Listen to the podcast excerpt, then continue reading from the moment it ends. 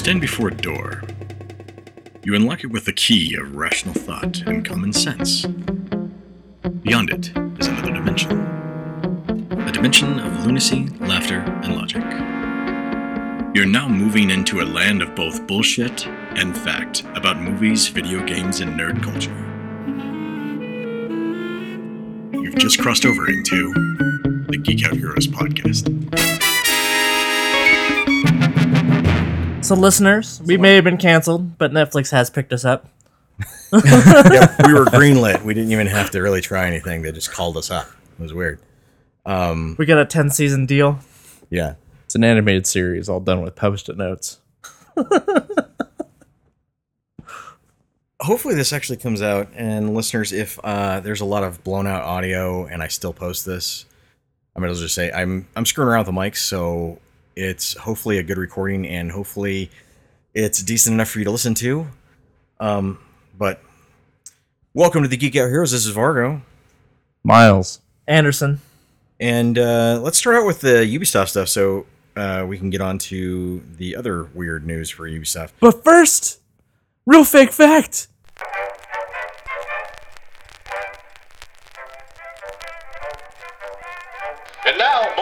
Real fake facts from the Geek Out Heroes.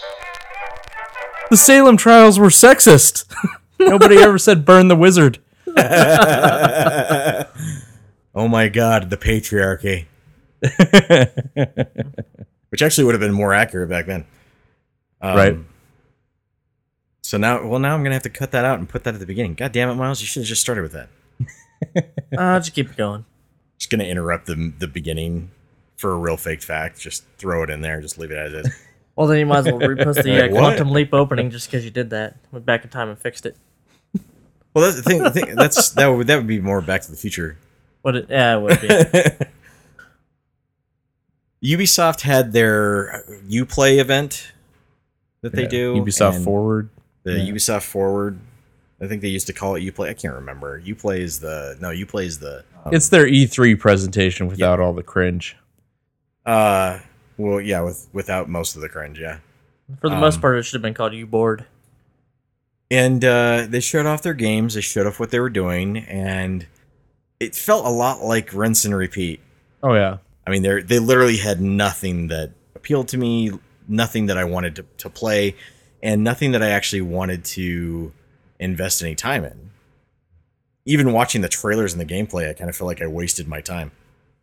They showed off Valhalla. They showed off, you know, a bunch of gameplay. They even had a uh, extended gameplay portion that they showed off afterwards, uh, which should have been in the main presentation. I felt like because I think a lot of people probably tuned out. I know that uh, a few uh, streamers tuned out and stopped showing it. And I think that was a you know that was a mistake by Ubisoft. They should have shown that as the main presentation for it. I realized it was a long one, but at the same time, it would have been given you a little bit more in depth while you were showing off the game of hey, this is what we're doing, and it showed off a lot of cringe dialogue, a lot of just kind of eh, this just looks okay to me. Uh, but I get it if people really want to play Vikings or as Vikings, that's going to be the way to do it. But uh, I think the biggest thing that Miles is looking forward to is stacking rocks. I'm gonna stack them inverted. It's gonna happen. Yeah. The the funny thing is they they spent more time they spent more time creating that rock stacking physics Then than fixing, fixing their fire, fire physics. because their dynamic fire is fucking awful, listeners. I'm just glad you saw it too. I was like, Oh, no, it's, it's- not just me, right? it's horrendous looking. Like as it spreads, it's literally at at least half the frame rate the game is running. at least. Yeah. And the game is only running at 30 frames per second, so that that's really bad. Yeah. Um And listeners, just in case you're aware, uh, not aware, we're talking about the background fire. Um, when it's, it's talking about like hands-on fire, like that's something that's actually happening with it. It's okay. no, the the dynamic it's it's really the dynamic fire. It's it's when you're talking about background fire, background fire is the dy- they're using dynamic fire, which means it spreads. Like if you hit Yeah. if you hit it or something like that, it'll spread to other locations, it'll set houses on fire. All of that looks terrible. When Yeah. it comes from like a torch, anything that's a static, non-usable object, it's fine. It looks completely normal. It looks like actual fire.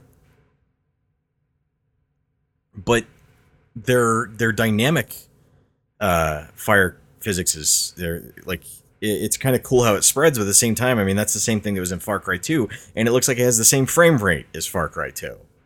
So not in a huge improvement. And when I saw that, and then you know when we were playing Ghost of Tsushima, when I was playing it last night, and I saw fire in that, I'm like, why can't their fire look like this?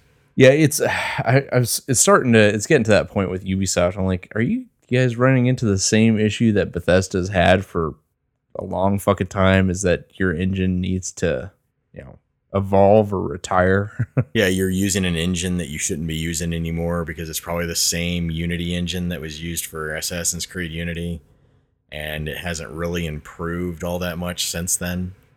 yeah. because that would make a little more sense.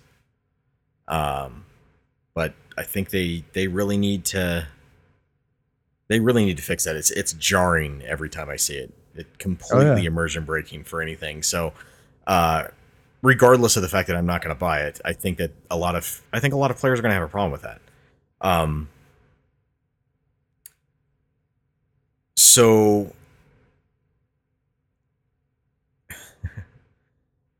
going on with the you know how the gameplay works and everything like that and they were showing off oh you take over regions you make relationships with the main leader and all that stuff and i went okay yeah this is still more of the same.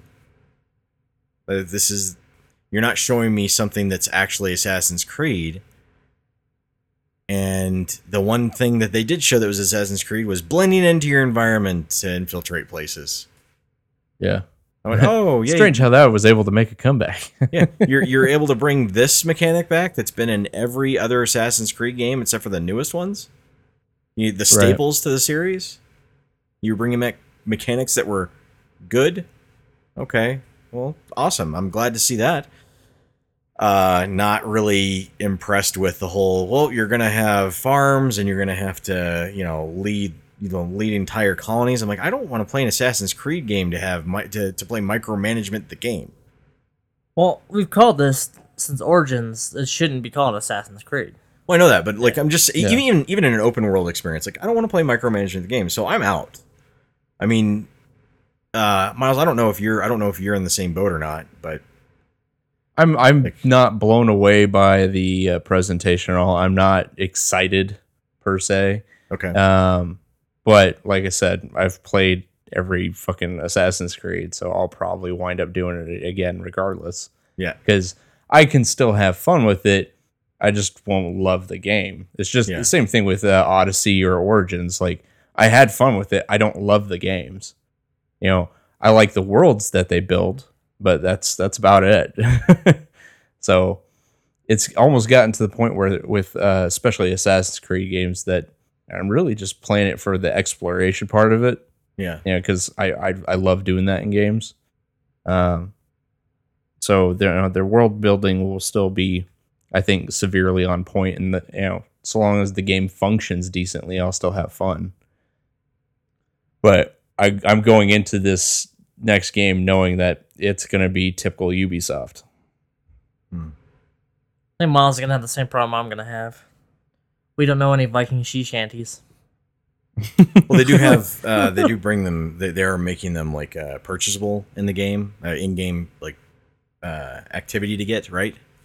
Yeah. Yeah, you can uh where you had to chase down the uh the sea shanties in Black Flag and I Yeah. think even in Rogue. Yeah, Uh, Rogue was the same way. You had to go catch them.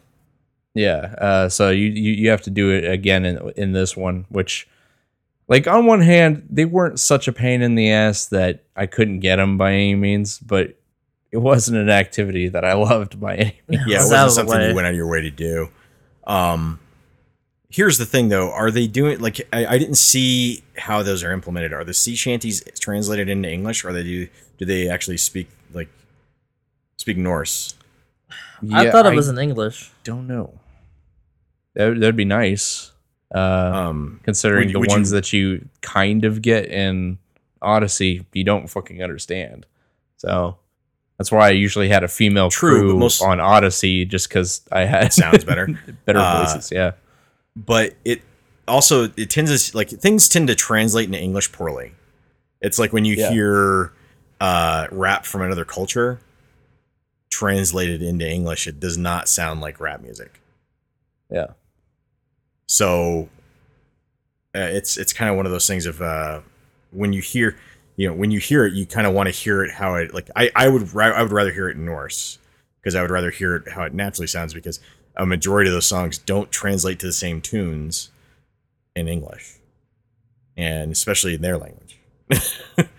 uh, when you have certain words that actually appear uh, grammatically uh, before others in order to construct a sentence. Yeah. So Yeah, Uh, especially if it sounded something like you know high lung or something like that. It'd be fucking badass, you know. Yeah. like fucking war drum kind of you know stuff. That'd be Absolutely. badass. But- so that kind of you know it kind of makes me if, if I were to play it, I should say because since I'm not playing listeners, it really doesn't uh, you know apply to my like what what I like in the end.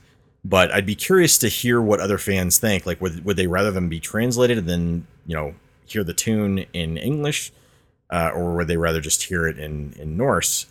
And uh, I would think that a lot of people would want to hear it in Norse just because it's kind of that whole cultural thing. You get to hear it and you get to hear how it actually supposed to sound. Uh, it's kind of like Yeah. why a lot of people uh, wanted to play Ghost of Tsushima, and we'll talk about that in a little bit, listeners. Uh, they wanted to play that in the black and white uh, tribute style to the old Japanese uh, samurai operas. Yeah, the Kurosawa films. Um, yeah, and uh, they wanted to hear those in uh, Japanese. They actually, you know, wanted to hear the Japanese uh, translation. The sad thing about that is, well, you know, we'll get into it. We'll talk about it later. But, uh, but you know, there's a reason why people want to hear that because they want to No, have that, that kind of immersive, like immersive feel to to their game in that style.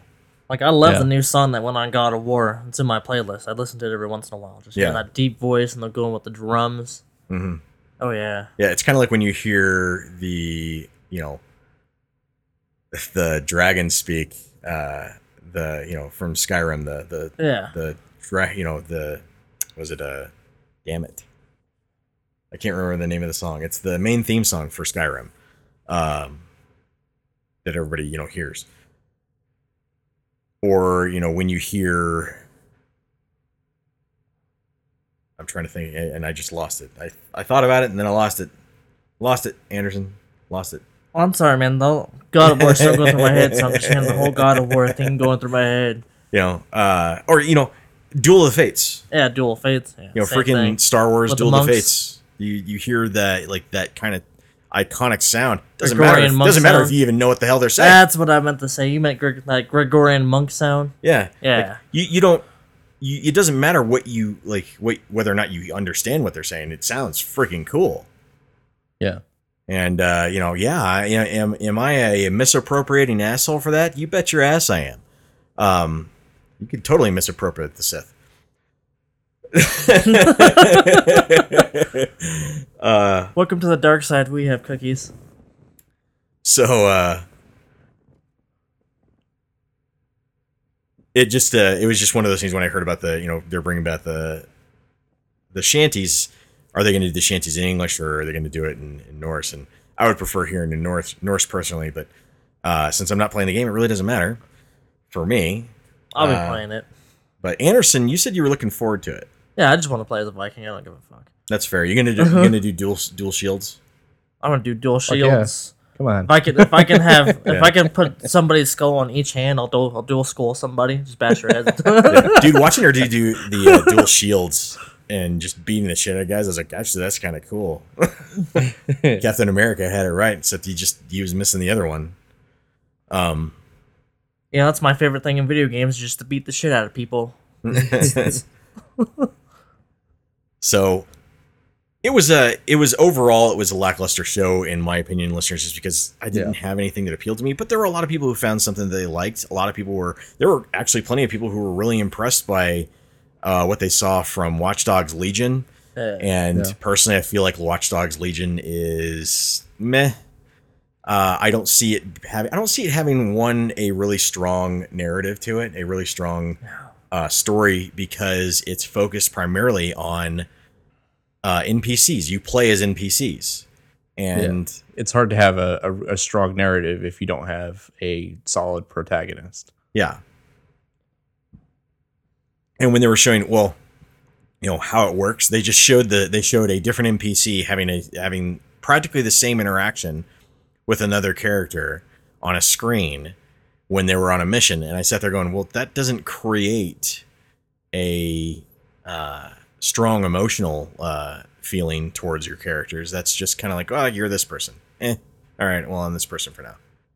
It's I don't know. To to me, it's kind of like uh, it's kind of like playing a game in Fortnite, and you're just a character. You don't really have any kind of backstory. You don't really have a real story there anymore. Yeah, you're just the player to play. You're just there to play. And that's kind of how I feel Watchdog Legion is, only it's a single player and you're just there to play in an open world. It's a sandbox kind of thing.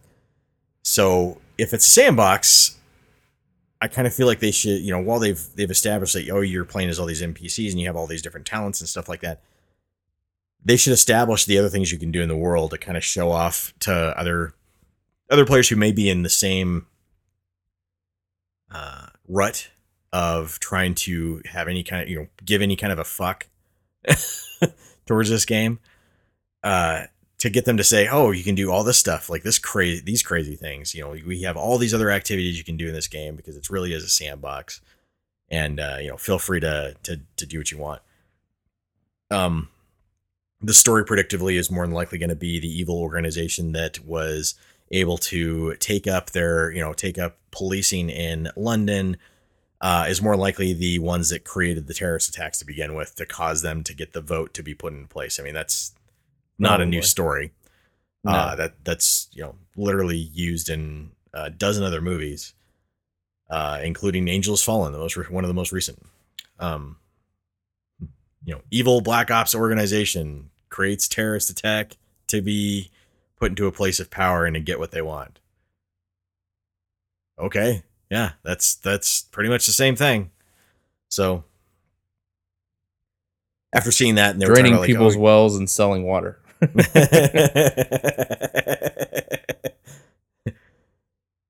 yeah, uh, 007.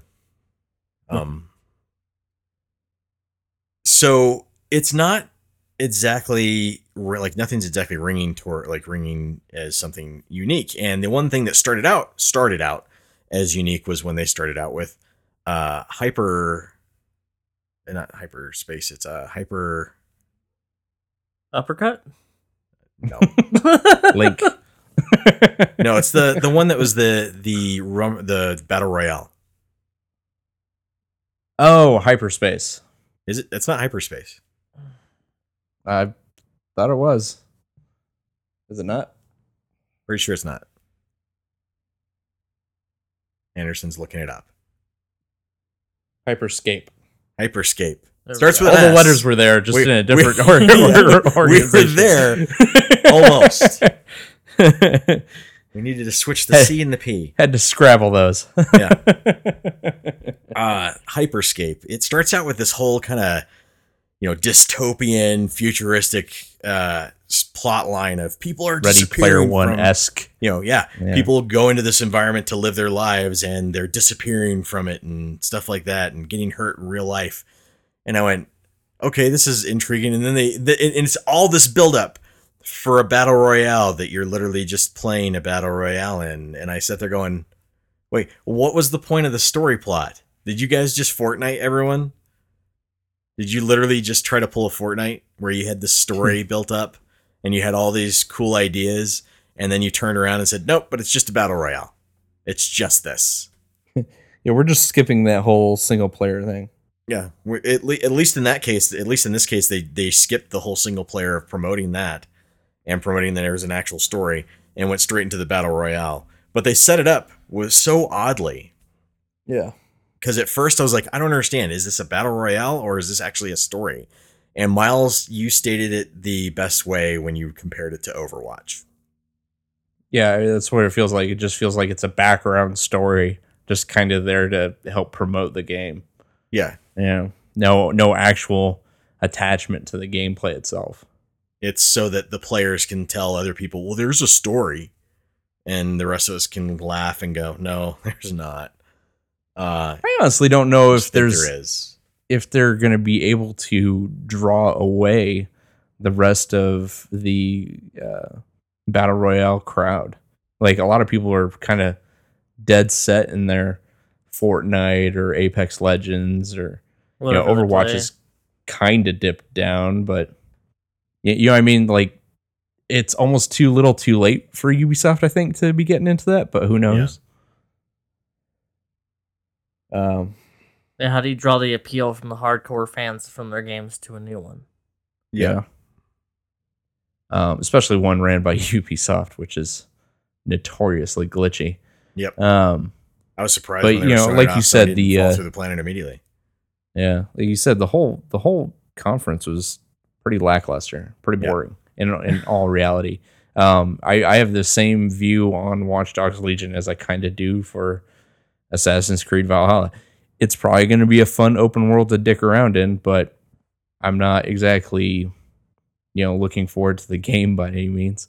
Yeah, I mean, Uh, would you would you spend six like at this point? Do you think you would spend sixty dollars on it? Is the question you kind of Depends on what I'm playing at the time. I think Yeah. if I if if there's a lull and I need something to play, yeah, I'll probably drop it. You know, just to do something new. But Yeah, I wouldn't think count if on there's a if there's a lull, I'll just go back to Assassin's Creed Odyssey and try and get through that. Try to get Uh, back through that. without without it glitching on me. Spartan kick your way to the finale. Yeah, I mean, well, I couldn't get through the game. I literally couldn't finish Yeah, it it glitched because out on you. because I had a I had That a mission glitch. required NPC that was Yeah. dead. Like, all right, well, great, and in in in a wall that I couldn't access, and you can't confirm he's dead because it doesn't let you. because it doesn't let you unless you walk up and physically confirm it. They never fixed that. They never got rid of that. I feel system. your It pain. drives me fucking crazy. Why they wouldn't get rid of that? I it's a your simple pain. fucking fix. Huh? That's basically what happened to me in Fable 3. In Fable three, you got stuck. I had to kill a werewolf that was trapped in a wall that I couldn't Yeah. attack. Yeah. and you Yeah, couldn't got leave the area. couldn't leave the area. Yeah. You're just stuck there. All right, great, thanks. and thus I deleted the fuck off my system. I'm out. Yeah. I was already too far in the game to want to restart all over.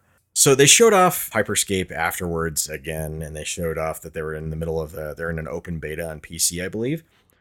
And I saw the gameplay; looked like pretty much uh, Apex Legends, uh, Yeah. essentially with a additional hacking mechanics to it. And when I say hacking, it's you know you look at something and you have a watchdog mechanic where you press a button and it unlocks something, or if you know if you don't have the uh, the capability or the uh, I don't know clearance to do it, then you can't unlock it. It's you know not not really. It's more of like a blend of like if you took Apex Legends and and some of the a few mechanics from Watch Dogs and threw them into a game together, and then said, hey, let's make a battle royale where the map constantly changes and uh, portions of the map disintegrate, forcing other gamers to play and and, and collide with each other over the crown at the end and the person that holds the crown. That was the thing that I was really confused with. I'm like, the person that holds the crown is, it after that is it just completely battle royale because the entire time they were playing, it was a team.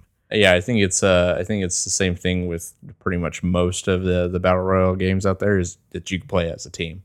Okay. So you know one Uh, one person in your squad yeah, gets for- it then For a second there, I thought it was like one of those things where you end up with like six people at the end, and it's just your team and their team, and whoever grabs the crown, everybody it becomes free for all. Yeah. that's what I thought was happening at first, and then I it's battle that- royale. That isn't technically battle royale. Yeah. That's what I thought was happening at first. And then I noticed I'm like, no, the other guy's still protecting him. So I'm assuming that uh, I, I say him because I'm assuming that the person that was playing was the guy talking. I don't know. Uh, it might have just been somebody else. Um, in fact, actually, you know, it probably was somebody else because when I think about it, the the guys that were talking were the developer. Were, were on the development team. And there's no way any developer is that good. And the person who was playing was actually pretty decent. So I have no idea who that, who that was, but uh, when they were showing off the demo for it, the the beta of the person playing, uh, it was clearly from gameplay, and that person was either a top tier or they were specifically set up where if that to make that person win because the camera doesn't really change from that from the that person's perspective, and they got a lot of kills and they managed to get the crown, and it was kind of like one of those things of, well, is the it was the like it kind of made me question is it set up like this? Did you guys make sure that it was chore- you know choreographed in game uh, in the gameplay so that you could show it off this way? Or was that person just literally legitimately that good and just happened to be caught on uh, the stream uh, if it was caught on the stream then you know that's that's pretty cool um, but you have to always ha- listeners. Unfortunately, we always have to question these things because of the amount of times that we've been lied to by the industry and told, "Oh, this is actually gameplay footage," and it's not. It's just set up to look like it. But I think that it was like I think that this one was actually legitimate. I want to say it was actually legitimate. Yeah, I'm sure it's just one of their many, many runs from you know betas, essentially. So you think, oh yeah, so that that would make more sense if it was just an actual like just full recording instead of a stream. Yeah. Yeah, because then you don't know what's going to happen. Yeah, that would make more sense. You're probably right. It's probably just you know a bunch of pre-recordings they went through and got the best gameplay from it and pieced it together. Probably. What else was shown off by? Uh, oh, it was they. They had that dumbass mobile game that's coming out. That's like a conglomerate of all of Tom Clancy characters. Oh yeah, yeah, yeah. I don't remember what it was called though. A lot of people. Here's the thing, though. A lot of people are putting it on the same grounds of like, oh, you don't have cell phones. I'm like, uh, Ubisoft didn't say anything like that. They they didn't make a at least as far as I know, listeners. I mean, I could be wrong, but I didn't recall seeing anything from Ubisoft saying, "Oh, you guys don't have cell phones." Um, so maybe perhaps the upset or the people are more upset at the fact that these characters are being used in a mobile game. game. That it's just a Yeah. mobile game instead of because we got to see, uh, you know, Sam Fisher, which all of us have wanted a fucking Ghost or fucking not Ghost Recon. We've had plenty New of those Splinter Cell game. a new Splinter Cell for years. I mean, the last one that came out that was on the 360 and the and the PS3 was okay. It wasn't great. The conviction was freaking phenomenal. I, st- I still go back and play that. That game was just top notch. And I really want that back. I want that kind of feeling back. And it's just not going to happen. And, you know, Michael Ironside's only going to be around for so much longer, Ubisoft, that you can use him. Elite Squad. Elite Squad. Yeah. I mean, eh, the the weirdest thing is in that in that trailer they showed Sam Fisher breaking the bad guy uh, from Ghost Recon uh, Wildlands. Oh yeah, the drug lord, cartel lord. Yeah, the cartel the the cartel lord, and they he breaks him out of jail, and he goes, you know, don't make me regret this. I'm like, uh, well, granted that game gives you the choice of being able to kill him or or you know going with the program. Most people uh, that I know ended up just killing him, I killed him. or not not really killed him. Uh, they I- think the story is like they they let her kill him or something like that. Yeah, Is he that it? Dies. Or Most did- people let his- kill him, let Miles? I can't remember. It's been so long since we finished that yeah, game I can't remember because we went back through and we got all the endings uh, for it just because we wanted to see the other endings for the game. Uh, you and I went through that scenario several times because it was so s- stupid, but yeah. we we wanted to see what the other what the other choices what the other choice was. Um, I know one of them he gets arrested, ends up giving up a bunch of information, blah blah blah, and the other one is he dies, and somebody else rises up, and it's basically the same kind of you know same kind of story of oh this just ended up more causing more suffering, and Ubisoft's lesson for it was don't kill the bad guy because they can save more lives somehow. But anyways, kind of uh, do the devil you know story, but didn't execute it very well.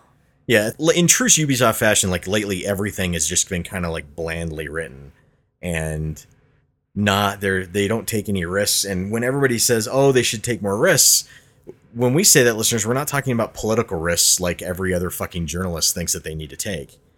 Uh, we're talking about they just need to take more risks with how they tell with how they tell stories. Yeah, Instead plot of- twist in there. Yeah, instead instead of actually telling the same story over and over and over again. That was the thing Yeah. that made Far Cry 3 somewhat unique was because at the end you had that twist of the character either goes back and suffers tremendously from PTSD or they stay on the island, they end up dying. For me, it was I Black those, I Flag. think Yeah, those I are the can't endings, either. right? I didn't play For Far Cry 3? Once again, it's been a while. yeah, I'm, I'm, listeners, I, I really do apologize. It, their games, I, I, I, I say this because their games are so bland, like it's really hard to remember every single plot. But that was actually one of the last times that they actually did something unique, I think. And I'm Yeah. saying actually a lot right now, uh, so I apologize. For me, it was Assassin's Creed Rogue. I really enjoyed that story. And Assassin's Creed Rogue was okay. It's essentially just Black Flag, only with ice. my biggest thing was that you got in that dilemma where you felt like the the assassins were becoming just as corrupt as the uh, the Templar Brotherhood. Yeah, it does show the other side of Yeah. yeah. Both these organizations aren't And perfect. so you got in the dilemma, like, you know what? I'm just gonna hide this shit from everybody. Stay the fuck away from me. yeah that that did that I actually did appreciate in the Yeah. game. Um, Or Assassin's Creed Black Flag, where you start off, and in you reality, you kill the kinda- assassin, and you end up slowly assuming his role. in reality, you kind of need to play Rogue in order to understand Assassin's Creed 3 a little bit better. Yeah. It makes the story for Assassin's Creed a little bit better, or Assassin's Creed Yeah. 3 a little bit better. Uh, yeah, it makes the Kenway great, trilogy make a but it little more does, sense. but it does make the Kenway trilogy make a little a, a little more sense um, overall. And uh, you know they they don't take those big risks anymore. I'm kind of I'm uh, in the state where I'm kind of worried about Beyond Good and Evil. I feel like that game very possibly could end up becoming a games as a service game I, which they did not uh, show off. I've got a bad feeling that because game's yeah they gonna didn't show it off. cave into. But I also have a feeling that it's not going to come come out at all. It's just Oh, going to end up dude. in development hell and end up going the way that the last time they tried to do it, uh, and just kind of disappearing because that game's been in development for quite a long time now. At least since they announced it. If they if it hasn't been in full development, listeners, then that's a false statement. But the original announcement for it was back when the Xbox 360 was out. It's been That's a limbo for like a long, ten years. long time. uh, that No, was when they been, first what, announced two it. and years got- since we got the uh, that cinematic, right? Yep. I'm Uh, trying to catch up to Kingdom Hearts and or very uh, little gameplay. Um, but keep in mind, listeners, that first announcement was I think they canceled that game, that version of the game, yeah, uh, two or three years after that. So they made, and then they made their newest announcement during this this current generation, which I you I would say you can't keep I can't keep those in the same development cycle. Uh, No. but it just after the first time that they announced it and they had that long span of no news, no news, no news, and then cancellation, it feels very similar, and that's where I'm getting at is that this kind of feels the same way of you know announcement, some gameplay, footage, new trailer, and then nothing for a long time, and sometimes nothing's a good thing. I mean, sometimes it can just make it, it makes it a little more easy for developers to just concentrate on what they need to concentrate on. Okay, yeah. Yeah, and manage expectations. so So I, hopefully that's the case, and hopefully you know that's what ends up being it, and hopefully none of my concerns are founded. So I did, just did a quick research to see when was the last real news announced was October of last year, Hmm. when they were talking about the customizations of Jade, and that was it. so October of last year. October of last year. Yeah, but they didn't show anything. It just showed concept art, and that was it. Yeah, I was gonna say. Concept art is not a game. yeah. but that was the only real news. yeah. Okay. Yeah. Um. But so yeah, I could. My gut tells me that it might cave in and follow the current political agenda and just add that to the story. So trying to get past into more Ubisoft news, uh, they also showed off Far Cry Six, and well, I shouldn't say showed off. They show they've they've released screenshots, Cinematic trailer. and they showed a cinematic trailer. It's more Far Cry. It's the same thing that we've been getting for the last several iterations. It feels, and it's not something that's new. It feels very bland. Uh, although they do have a well-known actor playing the main villain. Yeah. And this is where the the next part of our news comes out, listeners, is there is controversy over who's playing the main bad guy because he's not Latino. Uh, he's not from Latin America, and that means that he can't play this part. Now, I don't know if people understand this, but he's a very good actor, and he's played a Latino before, and he's played a Latin. He's played a Latin character. He played him in uh, Better Call Saul and uh, Breaking Bad, and I while I'm I'm not a big fan of those shows, I've seen him act in other things, and he's extremely talented. Uh, Especially as a bad guy. especially as a bad guy. Uh, he has this calm, menacing demeanor about him, and that is what really sells him uh, for this kind of character as well. And the outrage is that he's not Latino. And I sat there going, okay, so apparently the only things that people can play now, and this is in voice acting, video games, movies, whatever, is people of your own race. That's it. Ever. You can't play anyone else from any other regions, any other nationalities, or anything like that. And uh, you have to be you have to be from there. So the outrage over this, listeners, if you are listening to us and you have this outrage over the fact that he's not Latino, um, I want you to You listen to what I say. You have you are a problem, and here's why. Uh, you are literally talking about bringing back segregation. You're talking about bringing back segregation on a whole new level. Uh, this isn't about offensive imagery. This isn't about offensively trying to portray someone else's culture. This is simply someone who is acting and trying to portray a character. A fictional character Yeah. in a fictional in a setting. fictional world and also the the story for this if it's taking place in latin america latin america is made up of whites blacks uh, hispanics uh, you guys do realize that it, they have a wide variety of peoples there just like the united states does Yeah. so Come shapes, saying that and this guy can't play latino is the equivalent of saying in my opinion to another black person that they can't play an american what Yeah. What you're saying when when you do shit like that is you can't have this job because of your skin color. Yeah. Uh, do you see a problem with that? Yeah, do, do you see where we're going with this? We're not talking about someone who's trying to play Malcolm X or Martin Luther King. We're not talking about replacing that, that person with a white person or Latino. We're talking about a fictional character that's never exists, not based in history at all. Being told, and an actor being told, you can't play this because you're not directly from Latin America. Because you have Italian ancestry. You can't play this. What what the fuck? What is happening? Like and what's funny what's funny is listeners, I the the outrage, I don't believe this is from fans. I don't believe this No. is from anyone who actually has an interest in playing that game in the first place. No, think the it's, people- it's people that just want to, you know, be outraged and yell just because they can be outraged and just yell. because I want to be mad. Yeah. Just because of that. So, because of that, I, because I want to be mad, I'm going to point out this. I'm going to say something about this. Listeners, I can do that for a lot of things. I can literally do that for, I can literally see another person's, even their craziest fucking viewpoint for anything. But the reason I can do that is why I can argue against it. Right.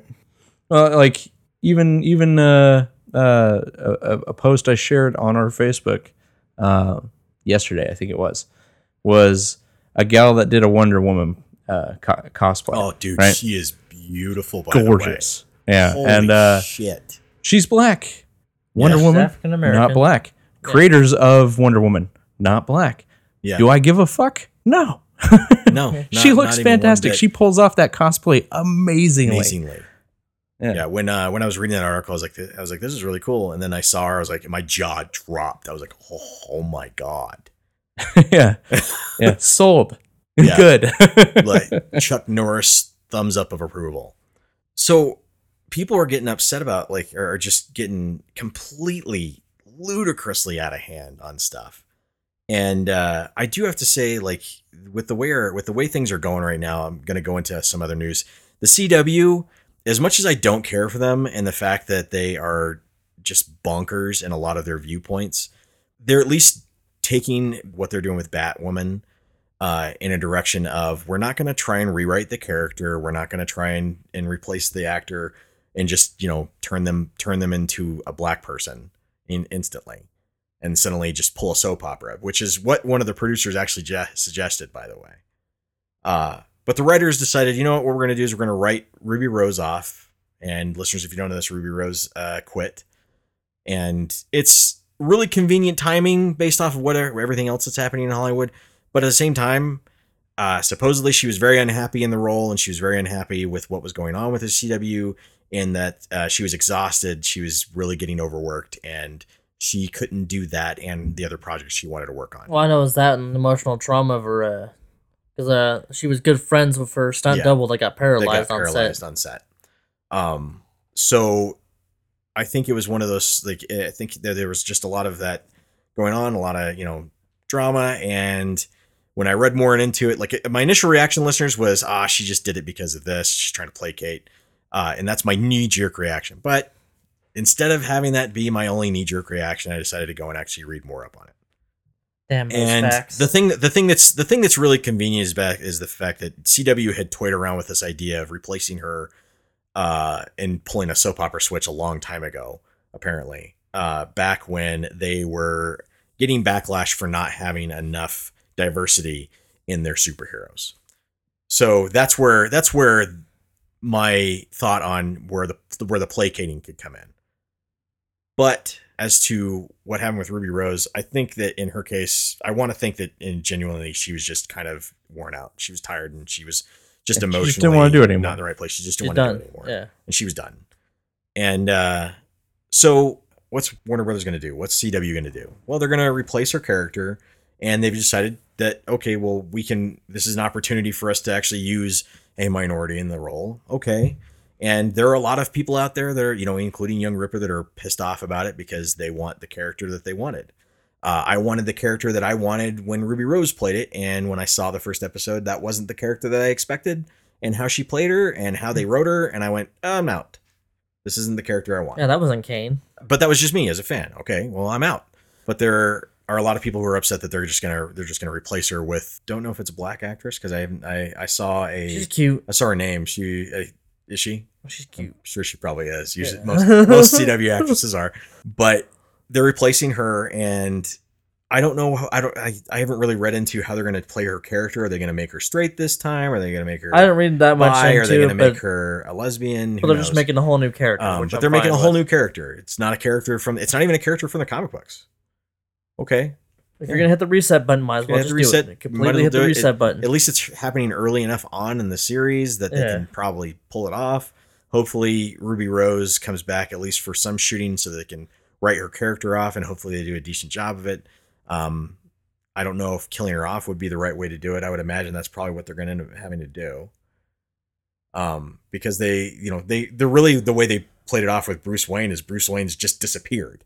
And they hired an actor for Bruce Wayne this next season. Yeah, so I don't know what's I don't know really what's going on or what what to expect for that, but I'm um, pretty sure they'll just use the I'm not- legends and make something up. Yeah, but I'm not watching the show, so you know, hopefully it's good for the fans, and hopefully the fans who enjoy it get a show and a character that they can latch on to and and continue to watch. If it, you know, it, it's always kind of a roll of the dice when thing when something like this happens. If you have to replace an actor or anything like that, it could easily be the downfall of a show. Easily, it caused the show to just be like, well, we're done because we can't really continue the show anymore. It's not worth doing anymore because we don't have the actress that we wanted, and our fans are dropping off. And I think Batwoman already wasn't doing great Mhm. ratings wise compared to their other shows. But uh, we'll see what the outcome is. Hopefully, it's something that can survive with, and that the uh, actress does a good job. Yeah, I- I don't have I don't have an opinion one way, really one way or the other, of whether or not I'm open to it, but I do don't it. give a fuck about Um, CW shows yeah, anymore. And that's that's really it. is I, I don't care about I don't care about CW anymore. Like to was- be honest, but They burnt us out pretty bad. I was formulating a, a joke for our chat. Uh, was it yesterday, day before, that blamed all the social justice warrior bullshit on the CW. yeah, Yeah, that they cultivated it. it would it wouldn't surprise me in all honesty. I'm pretty sure If you tie those CW up. is amazing I think at it- Earth I think, One. mo- I, I think a lot of it's like on our end listeners. I think the, the other than the joke, I think the the real side of it is just social media in general is kind of oh yeah, yeah. things where they're at. Um, but cultivated that oh I'm offended mindset. like, yeah, I'm offended right. by everything. Um, okay, well, you can be offended by everything. That's fine. Moving because on I stopped to watching everything CW a while back except for Supernatural. yeah, So yeah. I, uh, I? I think I got through four the four, first four seasons of Flash, the first five uh, five seasons of Arrow, and uh, I got through two three Seasons of seasons Legends. two or three seasons of Legends, and I just couldn't do it anymore. I made a season pass. Legends, Legends, drew. Legends, Legends literally uh, lost me when they did the giant uh, Froofy character, Oh yeah, that shit was uh, weird as fuck. where they all came together as Captain Planet, and instead of it being something cool, it was that dumbass doll from the show. Um, it was they- a Furby. they- it was a big ass yeah, Furby. they they Just fucking to it. lost me Yeah. with that shit. Uh, I was like, yep, yeah, I'm out. I, I They can't somehow this. You- mingled you went from- and Vikings. from I was being a- like, what's going on? Yeah, you went from being a decent adventure show to this is just fucking ludicrous. Like ludicrous. Like you guys can't you can't you're you can't handle anything anymore. You just fucking ruin everything. CW, and uh, with Flash, couldn't do Flash anymore simply because Barry Allen did never fucking learn. Yeah, it's the same Uh, it's story the same every cycle over and over again. I feel like I was playing a Ubisoft game, uh, just watching it instead. Um, You really want to get in the time Supergirl, machine so you can Supergirl went full SJW. Oh. God damn. They like the first season was was a little like that, and it wasn't it wasn't terrible. It wasn't great. I It was a little here and there. The second season was good. I actually enjoyed the second season of, of Supergirl. The third season was uh this They is changed getting- all the writings for this ratings. is getting yeah this is Yeah. getting really kind of repetitive and you know orange man bad and bringing up ridiculous ideologies and shit like that. I'm like this is just getting kind of crazy. Like this is kind of promoting not your fan base but a majority of the insanity that we're experiencing now. So i was like ah, i think i'm out. I like you, you're not sending the you're not sending the same message that i that i believe in personally. You're not supporting my values. You're also not supporting what i what i thought the character was about and listeners i'm a huge supergirl fan when it comes to comic books. She's one of my favorites. And to not have like I, I that's that's one of the reasons why i originally didn't want to watch the first season because it was nothing like those. But i gave it a shot and decided you know what? I'll stick with it. We'll see what happens.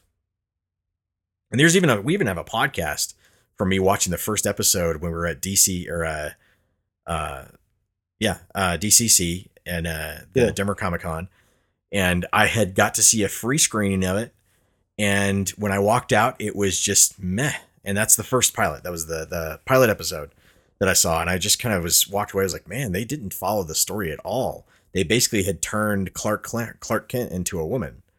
And that's what they decided to go with. It wasn't the it wasn't the supergirl story that i had known and loved. But again a friend of mine who likes comics as well told me you know what? Give it a shot the second season's a lot better so i watched the first season got through that and went okay well it was okay it wasn't terrible watched the second season i was like wow this is actually enjoyable i hope that they continue on this track and then they threw that all away Oh yeah, completely just they dashed to the rocks fucks about Listeners, fans. my my rating for that, if it, it's hysterical. If you look on my Voodoo, my rating for the first season is anywhere between like I, I give it anywhere between two and a half to three stars. It's just meh. Three stars would be good. Two and a half stars is meh. It's just meh. It's about two and a half stars. Uh, it doesn't mean it's awful. Just it's it's middle of the road. The second season for that, I gave it four stars, straight up four. I was like, this is actually good. I enjoyed this. And then the third season came out, and then it immediately went to two. it was like two stars for the entire season. I that's this is when I was like looking at the other shows that that I was watching on the CW, and like, you know what? I can't do it anymore. I'm done. The, this whole the Arrowverse is is terrible. They've completely destroyed their stories, their characters, for insane story plots. And Or Arrow still in Batman stories. Oh, not even not even just that. Like Arrow, Arrow not even stole Batman stories. It's not even just that. It's the fact that they created characters that they turned around and just decided, hey, you know what? We're gonna have this character go completely off book, completely out of character, and go and do this because suddenly they Uh. care about this, and you're like, ah, this this sounds bad. Are you sure you want to do this? Like, Yeah, do we want to do this? like those very terrible episodes of Flash. yeah, that was when I that was when I just called it quits. But they're doing something de- they're doing something different for for Batwoman. We'll see what they do for the fans and maybe I'll look in. I won't watch the show obviously listeners, but I'll look in on a couple of friends who are probably uh, still watching it and probably still will watch it and ask them their opinions, what they think about the new character and and things like that. And I assume that's probably going to it's probably going to result in a late season start, I would imagine, given how late this is, this news was coming out. Yeah, because most of the time they're already halfway done filming a season by now Yeah. before they release the first episode. So That way they can do the Christmas break thing. Is there anything else you guys want to bring up from this past week? We had the uh we had the controller uh Reveal, reveal, not really reveal, but uh, uh show off. show off with uh, Geoff Keighley, where he actually got to use a controller, told us a little bit about how it feels and stuff like that, and whether or not he liked it. It came across very impressive. Actually, the controller looks a lot better than I even thought I thought it was originally. Not just uh, not, not aesthetically, listeners, but just overall.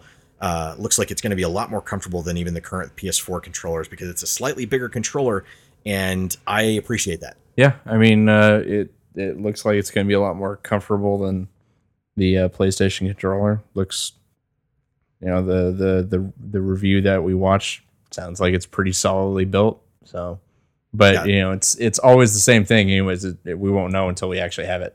Yep. We Yeah, won't know until we actually have, hands-on. have it in our hands. Yeah. But uh, the descriptions from Geoff Keighley were nice, and the way he talked about it and how the haptic feedback works and stuff like that. All very neat stuff. I don't know if I'll really appreciate the haptic feedback all the time, depending on how they use it. That's going to be up to the developer on how they use that and how they utilize that, and may, whether or not it's actually going to improve the immersion of a game. But hopefully, the trackpad is a little bit better. Miles and I have had or had conversations about that recently. Miles had a lot of complaints about what's going on with his current game, and we'll get into that in a little bit sick of this touchpad. um, I think it's a clever implementation of it, but if the tracking on your touchpad is bad or it's not great, then I can understand your gripes. Yeah, Um, it's like it's too sensitive or something. yeah, I can see that. Just a little bit of nudge and it instantly causes it. I think I, I think I've actually uh, experienced that a little bit when I just rested my thumb on it first for a brief Oh, yeah. second. I think I twitched and it and it Uh, caused it. To I'll be something. know, it using the does- right stick, and my my thumb will dip just a little over the edge, and it'll Yeah. just barely touch the pad. the controller overall, like the the sticks look like they have a little, you know, they have the uh, kind of uh, beveling and textures uh, going on. It's very similar to what our current controllers are, only it, it looks like it has a little more, a lot more uh, texturing uh, detail on the edges to make sure your thumb doesn't have any slippage or anything like that. Hopefully that doesn't rub off because I know from the original uh, 360 controllers that those controllers had uh, those little nubs in the middle to try and help your your thumb stay on, and those wore down over time very easily. Uh, if you have very corrosive oil coming out of your hands, it would destroy those those uh, sticks very fast. And it's also nice to see that they created a controller that is designed for you know, just people with larger hands. I know Josiah will probably appreciate the hell out of that, and so will my father we shall see when it comes out. And a lot of rumors apparently were going around that they were going to show that uh, that Sony was going to show off and or talk about the price pretty soon. Listeners, I think we actually talked about it on our podcast, and we're saying that hopefully that's actually true. Uh, turns out it's not. And the uh, one of the uh, community heads for Sony said that no, it's not happening. That's not even close to true. We're not making any kind of announcement soon. Uh, but we will let you know ahead. Like, what's really funny is the fact that he made the assurance of, we will tell you the price ahead of time. Well, you could tell it a week before the console comes out, and that's still considered ahead of time. Yeah, Um, but I think he was more referring to, we'll, we'll tell you with plenty of, so there's plenty of time for, for gamers to save up so that you have the Yeah, money set aside for this, so you can do pre-orders and stuff like that. Because uh, I think a lot of companies, including my, you know, uh, I think uh, Amazon, you know, Target, Walmart, those are kind of they're kind of wondering like, hey, can when we, when can we put this on our store so that we can start doing pre-orders because we need to start figuring this out, and that's uh, it's going to be interesting to see what happens over the next couple of months. I would imagine that Microsoft and Sony wouldn't be able to hold hold off past uh, August on pricing because August, September, October, November. I could see after Labor Day. Really?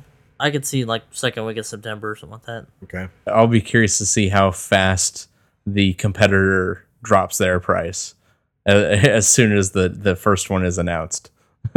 yeah, it'll be interesting to see when you know if they end up doing a, a price a little bit of a pricing war between the two of them. You know, let's say Sony decides to pull the trigger and says, you know, four hundred, you know, four hundred fifty bucks.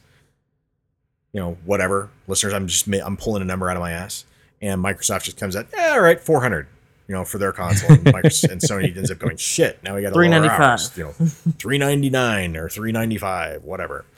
So we'll we'll see what happens. Um, I am really hoping that Microsoft does what they were what we've been hearing rumors on of doing the four hundred dollar and the two hundred fifty dollar uh, price tags for their consoles and just kind of really undercutting the shit out of Sony to make Sony go okay we have to be in this price range and we have to be a little more considerate about that.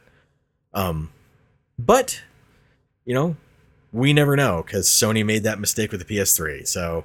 Hmm. I and I still think that they learned a lesson from that, but we we shall definitely see. Uh, they're absolutely holding their guns though. They're holding like, all right, well, what are you what are you gonna price? Well, what are you gonna price? like, it's just back and forth. Like, no, you go, no, you go. Um, it just makes me think of that Spider-Man meme, like the pointing meme, where they're just pointing at each other, back and forth. That's what I imagine just is going on right now. I just keep envisioning the standoff from Good, Bad, and Ugly. Yeah, except Stadia's already dead Yeah. because Nintendo wouldn't even show up. They're just like, we're we, we're not in this fight. Nope. We're not bringing We're- anything back new out this year. We're- we don't have to put anything out this year.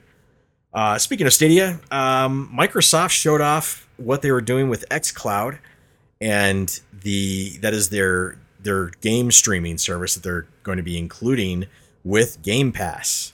So if you have Game Pass and you have, uh, sh- I should say, Ultimate Game Pass, if you have Ultimate Game Pass on your PC and your console, XCloud's going to come with it.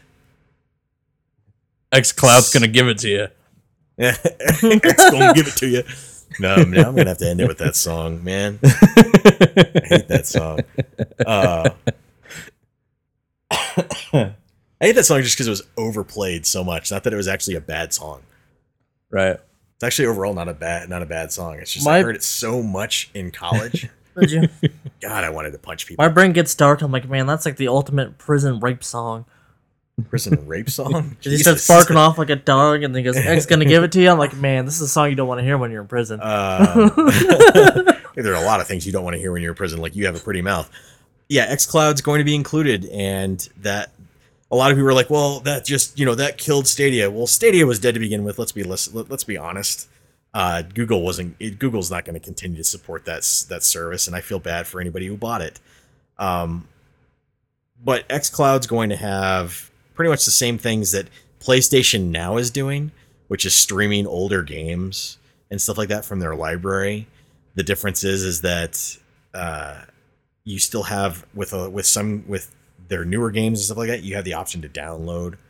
So it's Microsoft's really really ramping up, and they're doing a great job with that. They they are really pushing for uh, newer technologies like this to be the forefront for this next generation and to eventually become the main like i shouldn't say the forefront in the background for this next generation and to eventually become the forefront this next generation is going to be an interesting transition. We're going to see it go from where physical's at right now to almost entirely digital uh, by the end of it. And then we'll see how the console shifts. And i would imagine by the time we're in we're at the end of this console this this next console generation that we will end up with streaming instead of owning games as being an option. I should say not the the main caveat, but I'm just saying like them coming out with like a streaming box, kind of like this the Stadia, where you just have this box you get from Microsoft. It's the Xbox, and it's this tiny little streaming machine, or you can buy a full machine that lets you download the games. Does that make sense? yeah, I could totally see that happening, and then after this next generation, wouldn't surprise wouldn't even surprise me if towards the end of this next generation you see the streaming box come out. what the new small would be or whatever, the Yeah. slim will be a streaming Yeah, box. It would just yeah. be a streaming box. You know, the Microsoft Xbox X Cloud. yeah. you know, the xCloud stream, you know, streaming machine, whatever. Anything else you guys want to bring up before we go into reviews? Anything else we missed? I'm sure there is. uh, I can't think of anything right offhand. Oh, sorry. One one last thing. Microsoft's uh, Flight Simulator, the new one, the 2020 one one that's coming out, is they actually going to have a physical version of it for Europe. You can only download it here in the states, but you can down you can buy the physical version in Europe, and it's a full plane. I'm just joking. Is it made out of special cardboard? collector's edition, right? It's a special collector's edition. It comes with It's a full made by plane. Nintendo Labo. No, it's uh, it uh, the physical edition comes with ten DVDs, ten DVD ROMs, double layered. So that's over al- almost. It, well, if you take Is in- this for in- the in- if you take it into account compression, if you take into account compression, it's probably over. this sounds 100 like gigs. it's meant for the military. And for oh, training. dude, it's so for for this game, it you know being a hundred over hundred gigs, I want you to take that in perspective of the fact that Red Dead Redemption is over ninety gigs on your console. It's a big open world, right? And this game is that size for a flight simulator that is supposedly being set up where you can actually fly anywhere in the world. Yeah. It's pretty impressive. and they have and they and they've they claim Super Microsoft- interactive Google Yeah. Earth. yeah, sa- yeah. Microsoft is claiming they have accurate scans of the Earth for the for for all the airports that they have in it. For everywhere. That's nuts. This will be a training simulator. It is well, flight simulators. flight simulator is actually like a lot of flight simulators like this are used as training training simulators for pilots uh, before they ever get into a plane. And the way that the flight simulator, listeners, if you're really interested in this game, you need to know that the way flight simulator is designed, it is actually designed that you take when you take a trip. Excuse me, when you take a trip to another airport, it's the physical distance in the game, and it is the length of time that it actually takes to get there. It's a lot of sitting, a lot of monitoring. It's a lot of ten hour you know, flight. It's ten hour flight. yeah, it's it's it's not like where you play uh what's that uh God damn it, my brain is just Ace Combat. It's not like an Ace Combat where you're like, all right, we get to we got to get to the uh, over the ocean to the enemy. Like, and they show you the map, like you see the physical map, and you, when you play it, and then when you're in the game, you, you get over to where the enemy is in less than you know five seconds.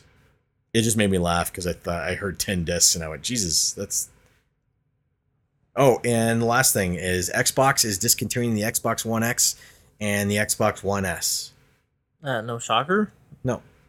They're phasing the console out, so they're discontinuing it. It'll start to phase out, and they'll have that in stores until they have run out of stock, and it'll be gone. Listeners, this is not something new. This is something that has been done every generation when a generation comes out, except when the PS2 was out. The PS2 stayed in production years after after the, the PS3 was out. They had they continued to make that console because they they continued to sell it. PS2's final production was January 4th, 2013. Yeah, that's why I said years. Years. It was it because it sold. It's still sold in a lot so of that places. means it was PS2 in was bomb. production for 13 years. Yeah. yeah. King of consoles. Yeah, so if you were upset about that and you want to go out and get an Xbox One X or you want to go out and get an Xbox One S, feel free because they'll be they'll still be in stock for a while. Yeah. So don't panic about it. Keep your Um, PS4s. The only thing that's I think probably a concern for some uh, companies is companies that hold warranties on consoles, and when the consoles run out, and you still have a warranty on a console and it dies, that means they either have to fix it or pay to fix it. And if they can't pay to fix it, if they can't fix it, then they have to find you a replacement. Typically, that means that they have to go with the next best thing. It'll be I'll be interested to hear if there's any stories that go around about how that's going to work out. Uh, companies remember- trying to get out of warranties. well, I remember when uh, when the 360 stopped like production, and people were still getting you know red rings, anything like that, console failures, and they, they still had warranties on them. That a lot of companies that held those warranties were trying to get the hell out of it, and everything like that. So, speaking of warranties, Miles, before we get into reviews, would you like to review Square Trade's customer service? Fucking scam artists. Yeah. Uh, I st- I still haven't had that resolved. I'm still uh, still uh, I probably call him after after I get done with the cast. That's So- fine, but I would say go ahead and give us an update on it. Like, what, yeah, what's like going on? uh, about a week ago, my my uh, Sony TV gave out on me. It would just go to a loading screen. Did everything that I could under the sun uh, that I could do at home to try to factory reset or anything to get past it. Nothing. But I had a Square Trade warranty that I purchased when I got the TV, and not blaming Vargo, but he's part of the reason I got a Square Trade warranty Yeah, because of how good of an responsibility for that. experience he had with them. And I've had listeners. I will say I've had a lot of good experiences with them. Yeah. Um, but notably, he pointed out that this was before they got bought by Allstate. Yep. Um, so I've, I, I essentially each and every single day that I called and emailed uh, Square Trade trying to get this resolved, I basically got told to call back later. Um, it was like shaking a fucking magic eight ball, except you're never going to get yes, definitely. they finally got around to them asking for pictures of the TV, sent them those. Those weren't good enough, had to send more. Those weren't good enough, had to send a video. And that's kind of where I'm at now. But each and every single time, they basically have asked me if I've damaged the TV, if I've dropped it, spilled Yep. liquids on it, whatever, right? My answer hasn't changed since I first reported the goddamn uh, uh, issue. Yeah, it's Yeah. almost like dealing with a doctor's office where you tell the nurse everything that's going on, and then the nurse writes it down in their piece, you know, in their paperwork, and then hands it over to the doctor. And instead of the doctor reading it and finding out about the previous conversation that you've had with the other person, that was that was the reason why you had that conversation to begin with. was so that the doctor was aware of your condition when they walk in. Instead of the doctor reading that, they ask you the same questions. Yeah. Can't tell you how how frustrated I get when I when I deal with a doctor like that. This is this is almost like more like the police interrogating you, trying to get you to trip up and say, Yeah. "Oh yeah, I totally killed gotcha. the nanny," you know. Yeah. Um, So asking the same questions over and over again, waiting your waiting for your story to change. yeah, and so it's it's beyond fucking infuriating. I absolutely do not recommend ever doing business with Square Trade. Um, Yeah, and going back to what Miles has said about the fact that you know I'm responsible for the reason why he's having to go through this shit. That's absolutely true because I recommended Square Trade. But I recommended Square Trade back in the day, and for years I'd never had problems with them. Every single thing that I've ever had an issue with, they've either replaced it or immediately had it fixed, no questions asked. It was like, and when I say no questions asked, I mean the most that they would ask is what he's having to deal with, where you have to send a picture. But you'd send a picture, detailed detailed description of what it would have. It would go through one case file. You'd get a reply and say, "Here's what we're gonna do." It was it was there was no workaround. There was no re-asking questions. It was here's here's the the website. Go to the website, fill out this. You're done. And that was pretty much it. That's why they considered it no hassle. For years they were like this, and I told I I would tell everybody you know you should get Square Trade because they're really really good. And then Allstate uh, came in and bought up majority of stock. So what ends when ends up happening when you have majority shareholder going over to another company? Well, that company now makes the shot or calls the shots. Rarely does a company ever say, "Oh, we're fine with your management. We're fine with everything like everything like that. Keep things as usual." No, they try to bring you into their own system of how things things are done. And I have heard nothing but horror stories of Allstate my entire life. Like they are just horrendous. Every single Yep. person I've talked to that's had them has regretted it. And Yeah. Miles has had bad ex- had has bad experience with with Allstate. They dropped him after one incident yeah. when he was when Yeah, he when he had wait, car I was insurance just- with him. Yeah, I, I I had business with them for roughly ten years, and they dropped me over one small incident. Yeah. and uh, I was like, Instantly. okay, well, and and the funny thing is, like, I could have been with USAA the entire time because my dad was twenty years Army. yeah. Um, and that's what I eventually wound up going to was USAA, uh, because they were the easiest to work with, and I haven't Yep. regretted them since.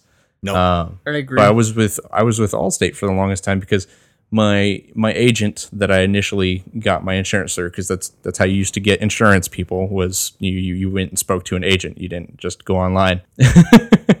Yeah.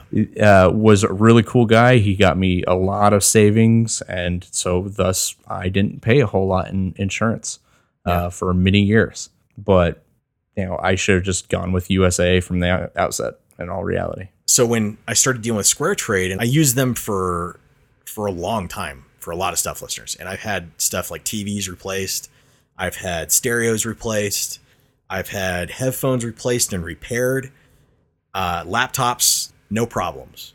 Then all of a sudden, Allstate takes over them, and this is the kind of experience you end up getting. And I went, "Oh shit! well, I guess I can't. I guess I can't use them anymore." Uh, Yeah. to be fair, when I bought the the policy, it was 2017, so Yeah. it might have not been under Allstate at that time, at the very Mm-hmm. least. But still, I'm I'm left holding a, a bag of shit, you know.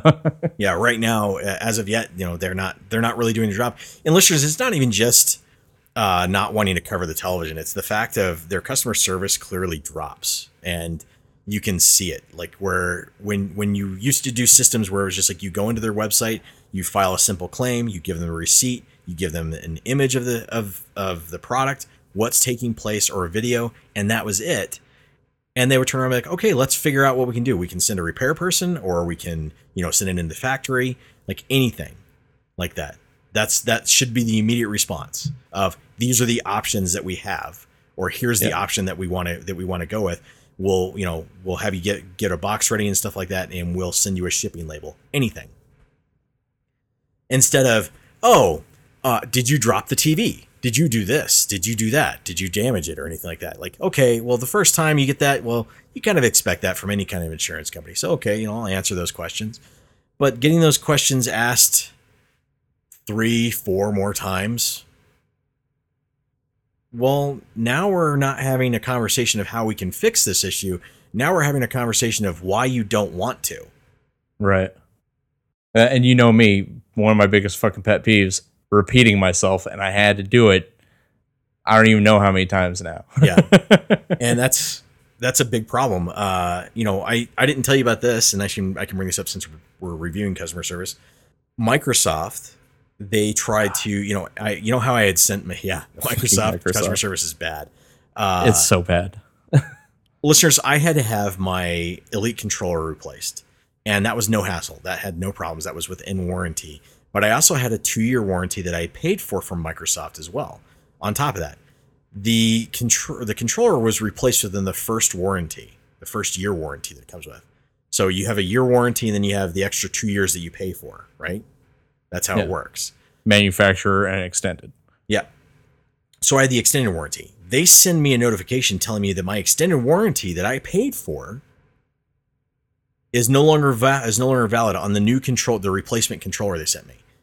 And that was not a good conversation to have when I contacted them and they tried to explain that. They tried to explain it to me and I went, "You clearly don't understand how extended warranties work."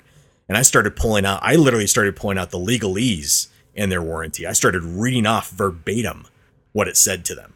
I said, right now, you are literally violating the law by violating your underwriting conditions for how a warranty works. And the ex- extended warranty explicitly says that it does not matter if the controller gets replaced by them.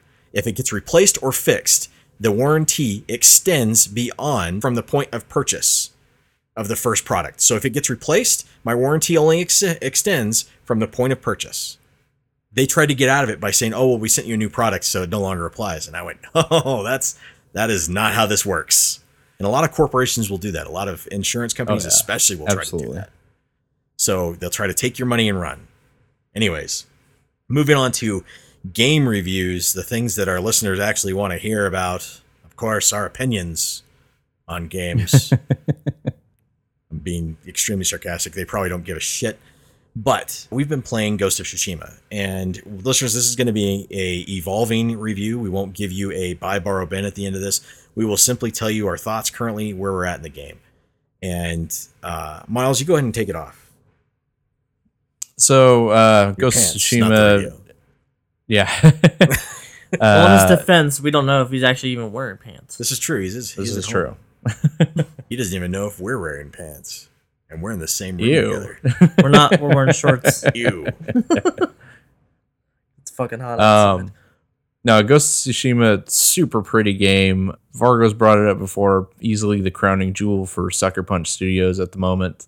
Yep. Um, it's it's what an Assassin's Creed game from Ubisoft set in this era probably ought to be, and they'll never achieve it yeah, because that is absolutely true.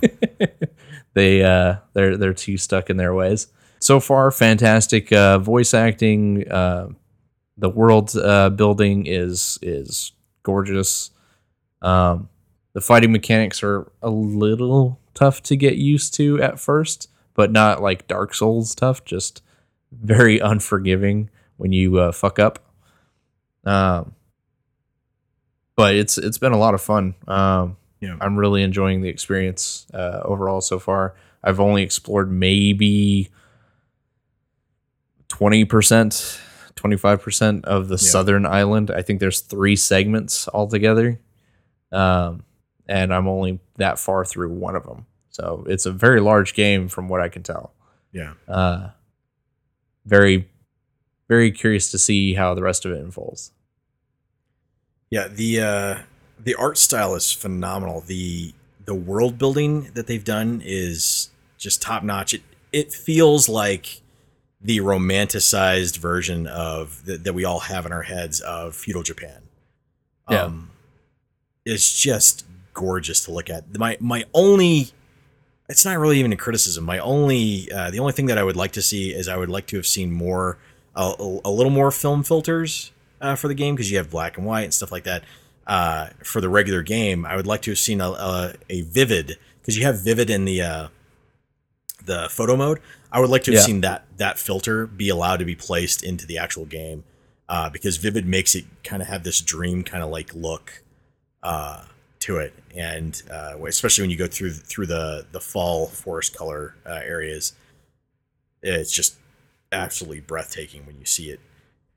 Yeah. So that there Oh, yeah, was- the color pops so well to begin with. Something Yeah. like that would be really nice and over the top. absolutely. Um, the one of the filters that doesn't really work, listeners, unfortunately, is uh, the Kurosawa uh, filter. Um, I'm saying that. Am I saying that correctly, Yeah. Anderson? Yeah. Yeah. I just want to make sure. Um, the film that that film filter, it's cool and it looks great. That's not the thing that doesn't work. The thing that doesn't work is when you do that and you match that up to the Japanese uh, voice acting, the lip syncs are out. And I verified that. You know, we saw that in our in our video, uh, the video that I shared with you guys on things that we needed to know before we started playing. Yeah. Um, and yeah, they're right. It it's weird. Uh, it's very jarring because the lip syncing for the characters is all based off of the English uh, acting, and Yeah. it's it looks like it's you're getting a dubbed effect is what you're getting, Yeah.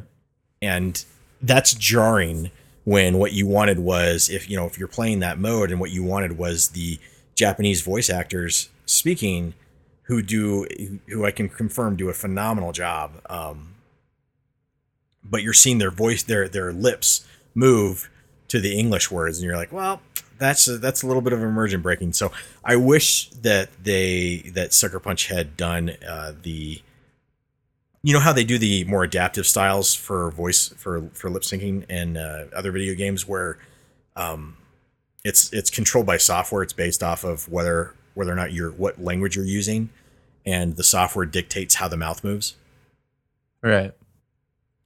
that's kind of what they should have done and i feel like that i, I feel like that's something that they, they actually could fix in a patch.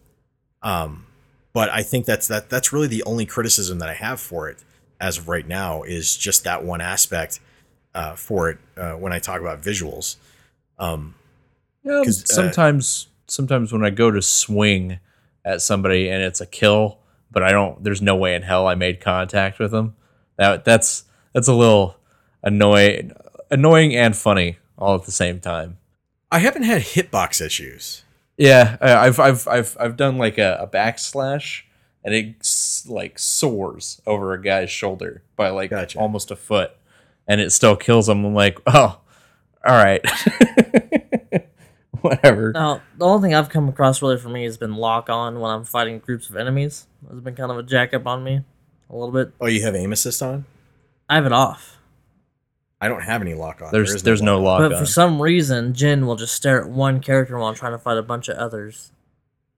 You're talking about Uh. the the con the combat, Yeah, just uh, the combat. direction where he's Yeah. looking. He looks at the enemy that's closest. Yeah. So, if But an I've enemy- had if times an where enemy- he's if an done the enemy is- opposite, where he'll stare down an ar- an- um, he's staring down an archer while I'm being attacked by swordsmen. Okay. Well, that's probably because you got shot by an archer, so he'll Okay. turn to that direction wherever the attack's coming from. And the other one I've come across, which is a good problem. you can you can negate those really Yeah. quickly by simply pressing the run mechanic and turn and running a direction. It'll turn off that effect. Now, the other funny thing that's come across more now, actually three three times now, is I've come across groups like bandits or uh, Mongolians in the wild, and one of their group guys will just stand looking out in the distance, not helping fight. So it's like an easy problem for me because I just go behind him and assassinate him after I killed all his friends I haven't behind had, him. I, like and and now we're getting into uh, mechanics not working. Um, But before I say that, listeners, this game's fucking beautiful, yeah. Uh, visual like I, I'm just Uh-huh. I'm mostly just talking like vi- like visual glitches. and I'm liking the story really- so far. I haven't really come across visual glitches that often. Yeah, Not no. enough to, for me to go. It's immersion breaking or anything like that. Although you did Uh, fall through. I did fall Sorry, through the that's, map. that's, I, that's I- game Uh, break. Sorry. Okay, Um, officially Assassin's Creed. Uh, but the thing is, uh, no. But here's the thing, though. I fell through an area, and it immediately recovered. Okay. Instead of me dying or anything like that, or having to reload to a different save, I was on an area where I I must have made contact between two points of like a rock in the ground, Yeah. and I ended up getting underneath the rock. And I was sitting there going, "Oh crap!" And I ended up underneath underneath the plane of existence at that point, and it immediately pulled me out and put me back up on top. So I don't know if that's because of programming that they made that the the game went, "Oh, it fucked up, pull you back up." But if that's the case, then you guys need to get to get get get contact with Ubisoft and say, "Hey, this is how it works. this is how you have to fix this." Because that happened to me once, and it hasn't happened to me since. But uh, I think the only thing that's ever happened to me that's not even remotely close to what you had is uh, I was going towards a uh, shrine to go get a charm, Mhm. And I went to go jump from one rock ledge to another, and it went completely assassins on me, and it went the opposite direction on the jump. Yeah. So going into mechanics uh, for the game, the the thing that is the most difficult thing to work around is the camera.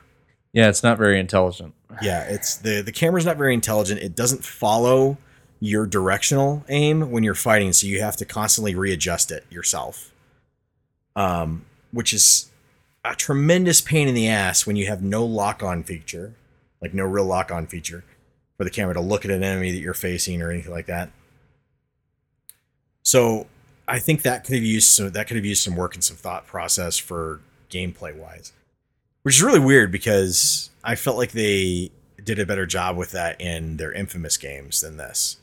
I think it's more. I think this more has to do with the fact that they didn't think about the the issue of oh you're playing a melee game mostly and not a game that involves using your triggers for fighting because listeners you use the triggers for interacting with objects and that is the most ass backwards way of playing a game that I can think of in a long time. Yeah. Um, Causes you to do things like cut your horse.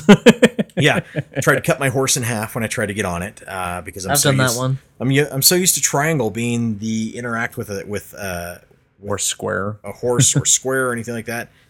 You know, th- those were the interaction buttons for a lot of things, and I'm just like, oh man, this is not not helping me out. But uh, through doors instead of opening them. overall, the combat is it's good, it's fluid, it's easy to master comparatively to things like a lot of people are just like, oh, I'm really worried it's going to be like Dark Souls. It is nothing like Dark Souls. No, not Yeah. nearly as difficult. Um, And You ten can- times more fun. yeah, you can parry, you can dodge out of the way like you can in Dark Souls, but that's where the comparison, that's where the the similarities stop, because as a samurai uh, in the game, you are a lot quicker, and your sword movements are precise. Your combat movements are fluid, and you are literally you. It's like Batman. You're a samurai in this, and you you feel like it. You you feel like you're this character when you're playing him, and then. Uh, because of the fluidity with combat, you don't feel as frustrated when things don't go your way. There are moments where I say, "Ah, come on, game," you know, just like any other game, but I'm not mad like I would be in Dark Souls, where Yeah. I'm just like, "Fuck you." Makes your rage quit. Yeah. Yeah. you're only difficult. You're only difficult because I died. and the nice thing is it loads you back into it pretty damn quickly too. Yeah, and if you if you're in a random encounter instance where you die, uh, more than likely to clear that instance or move it farther farther away so you can better prepare for it. Which has happened to me during random fights. Yeah. Um, It gives you enough space to where you could decide to go back into that fight again, or go the opposite direction. standoff. I love the standoffs. I love it now too. Um, the hold and wait for the other the other player or the other uh, NPC to move. You wait for the NPC to, to go for a strike. As soon as he goes for a strike, that's when you swipe. And I love getting the the I love the strike or the uh, the streak that I have. Uh, I'm hoping I can get that up to three. I don't know where that unlocks, but I I really like it. Is when you do the standoff and you cut a guy in half, and then another guy comes immediately running up, and as soon as he goes for a swipe, you cut him in half. You get the two in a row, instant deaths. I have used that on areas where I'm like, all right, there's a heavy and a heavy, and I try to position myself approaching them so that I get the heavy and the heavy lined up right after one after another, so I can take down the rest of the enemies no problem. That and the uh, Yeah. perfect parry Yeah, is awesome too. perfect parry is awesome too. Yeah, especially Uppercut the your heal- numbers watching as quick watching you enemies can, freak yeah. out is fucking great.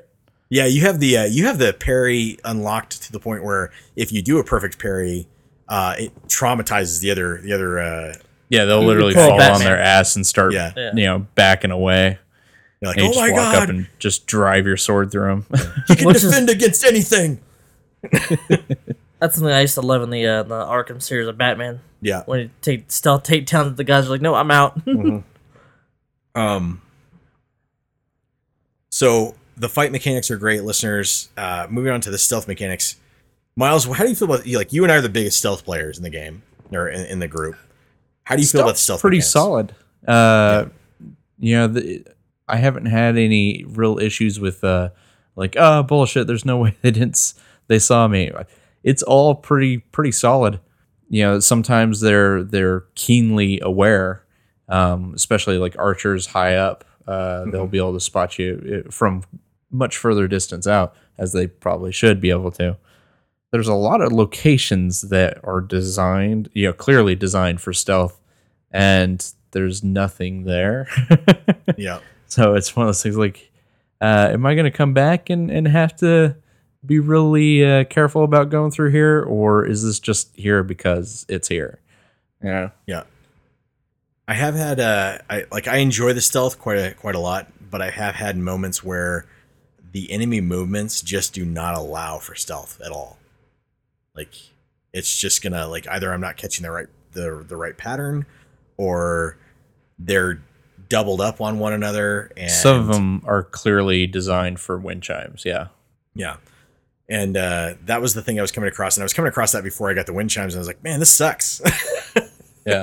like, I can't yeah. At least with the wind chimes, you can lure one away and, and Yeah. usually be fine. yeah. Downside is uh, when you lure one away with wind chimes, he starts doing head on a swivel. So it's really hard Oh, to pick your moment to uh, you know sneak up behind them. Yeah, I found that some of the best ways is if you're going to do the wind chime, is you do the wind chime, you throw it, and as soon as it gets his attention and he starts to take steps away from the other enemy that you're trying to go after, run in there, get the other enemy, and immediately start going towards him because Right. he'll he'll turn so quickly once he gets to where the sound came from that he's going towards. He'll he'll spin around on you, usually right when you're about to do the assassination. I will say that the uh, the the enemy detection, the threat detection on the uh, the AI side uh, is actually pretty reasonable as well. Because like you know, I'll get into a fight with two guys on one side of a compound, and then I don't have the entire compound coming after me. You know, because not everybody heard it. Uh, only yeah, it people really that does were depend on within. the on the uh, experience or the uh, the area you're in though too. yeah. Doesn't pull out Um, Tenshu. yeah, if there's a bunch of people you know nearby, then you're going to draw a lot of attention. But Yep. if you're fighting two guys at one end of a compound that's mostly empty, the rest of the compound isn't going to react to you. Yeah, I've even had one guy who spotted me and got alerted, and I killed him while he was in the alert, Yeah, and it made a little bit of sound. But the rest of the other guys outside, like they, yeah, they don't automatically know where you are. It's very forgiving in that, and compared to a lot of other games that we've played, it's very forgiving in that. yeah, I haven't come across necessarily dumb NPCs, but I've uh, or I- and I haven't come across necessarily like ultra, you know, hard NPCs when it comes to the uh, the stealth. So it's it's a good it's a good mix of AI. Yeah, I've only had one instance where the AI I think went kind of retarded, and it was during a mission, and I killed uh, two three guys, and then there were still five or seven of them um, still standing around, you know, kind of doing the wide circle thing where they're you know avoiding you, but you know preparing. But that's where they were staying. They were, weren't reacting to me at all, other than Yeah. just looking at me. And I was like, okay, what the fuck's going on? Usually, when you see something like that, it's usually because an archer is getting a shot on you. Yeah. But there was no archer there. Um, and so I just pulled out my bow and I headshot like five guys in a row because they were just standing there. I was like, all right, fine. I do love the fact that headshots count. oh yeah, Headshots work. Headshots work on even bears. Yeah. Uh, if they're not wearing a helmet, you're pretty much good to go. Reason why is that failed for you? Why you had to pull out a bow? It's because you didn't follow the royal rules of Rochambeau. That's what what they wanted to play.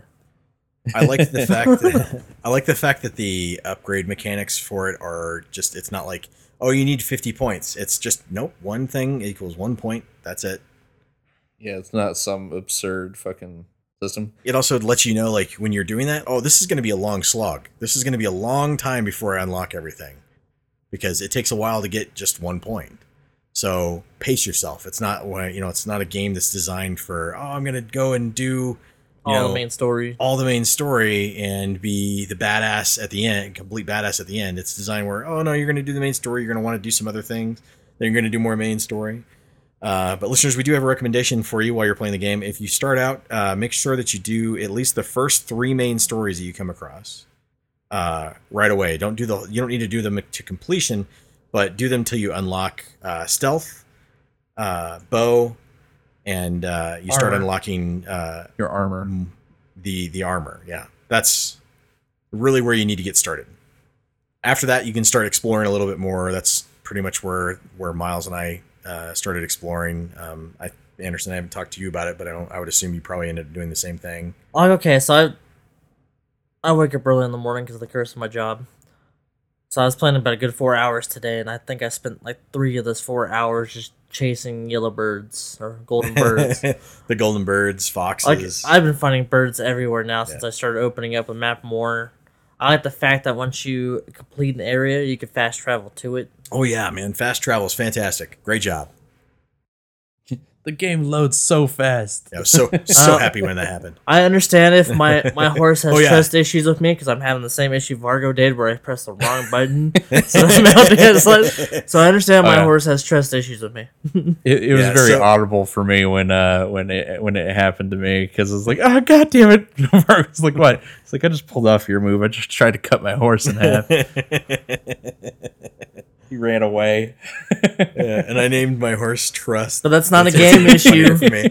That was an user issue. Yeah, that was uh, that was. But just Listeners, funny. from my perspective, like this is it's its own game, but this is what the hole was left in my heart from Black Flag. That's what's gonna fill. Yeah, uh, to me, this is this this to me is Sony's swan song for Yeah, for the PS4. hands this, It, not The Last of Us Two. Uh, Unfortunately, and listeners, if you want to know the the reason why long campaign works in this game versus a long campaign in Last of Us Two works or it doesn't work, the reason why there that's the case is this is an open world game that has exploration and it has side stories, tons of side quests, tons of characters, tons of experiences that you can have throughout the entire region, and it's designed around that. Whereas The Last of Us Two doesn't. It has a singular motivation, a singular storyline that it's trying to give you, and it's a simple story.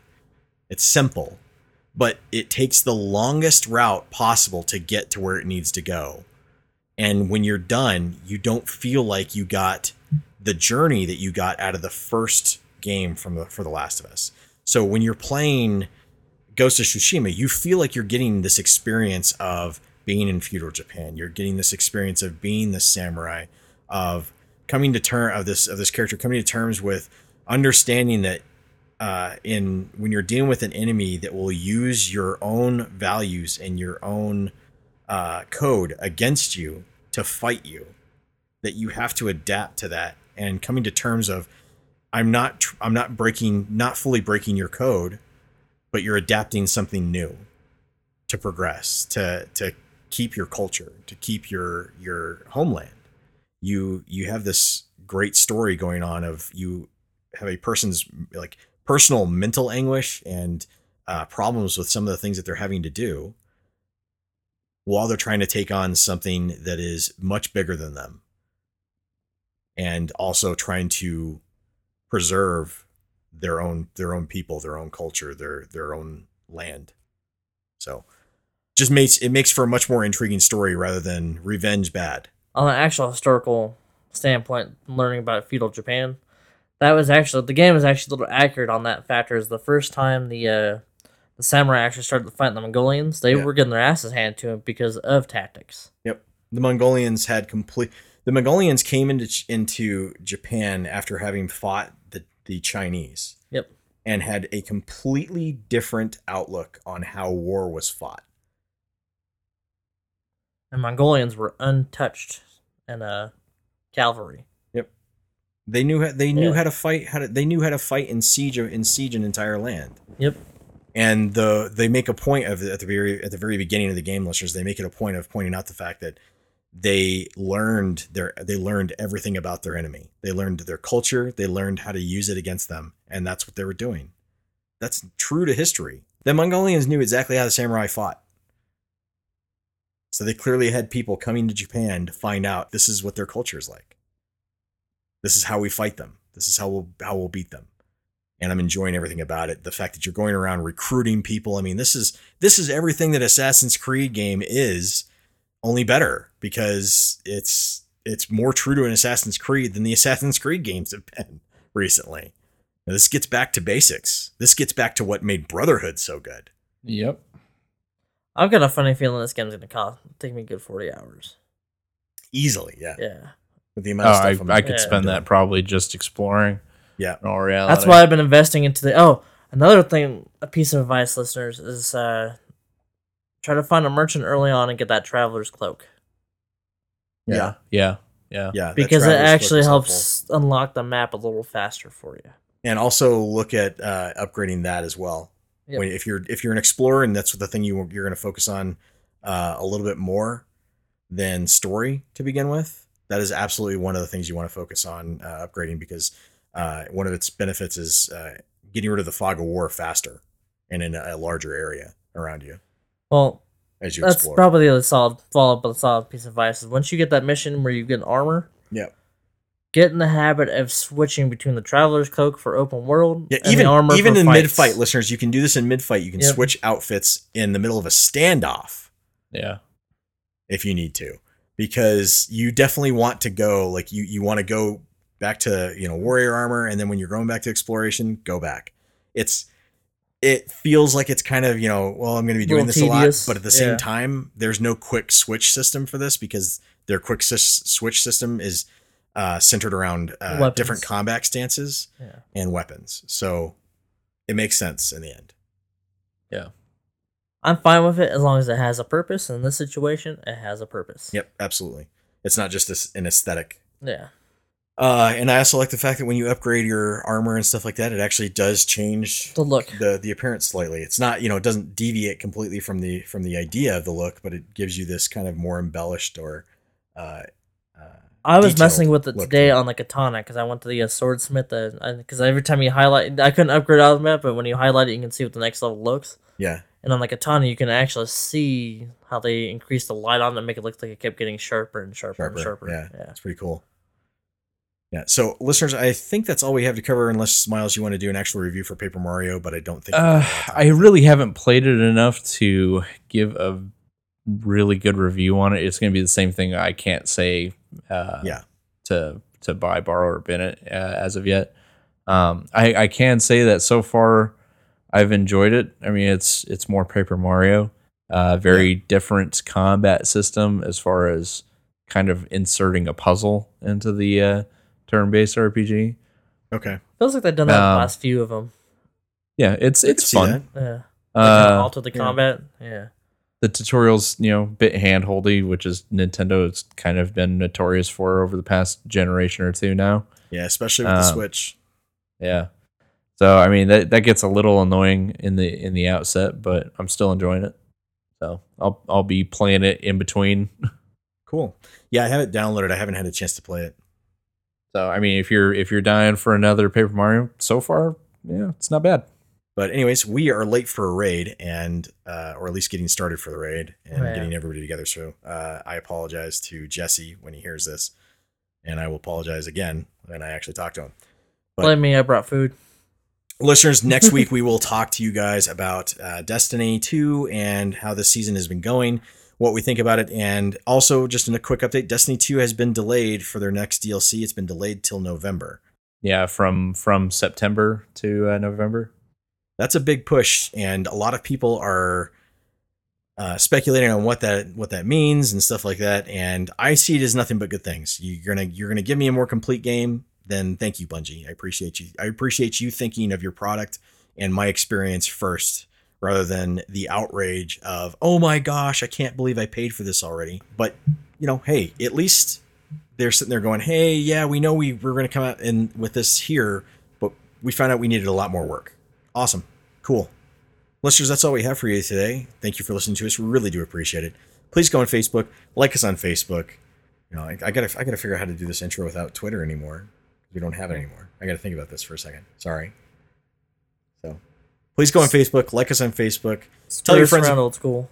spread us around. That was cool. Like peanut butter. Tell your friends about us. It's how we spread around.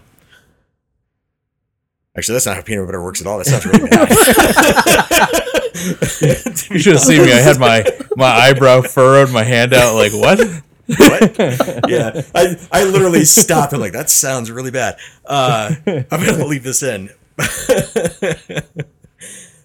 but this is Vargo. Miles. Anderson. Keep on geeking on, and we're out.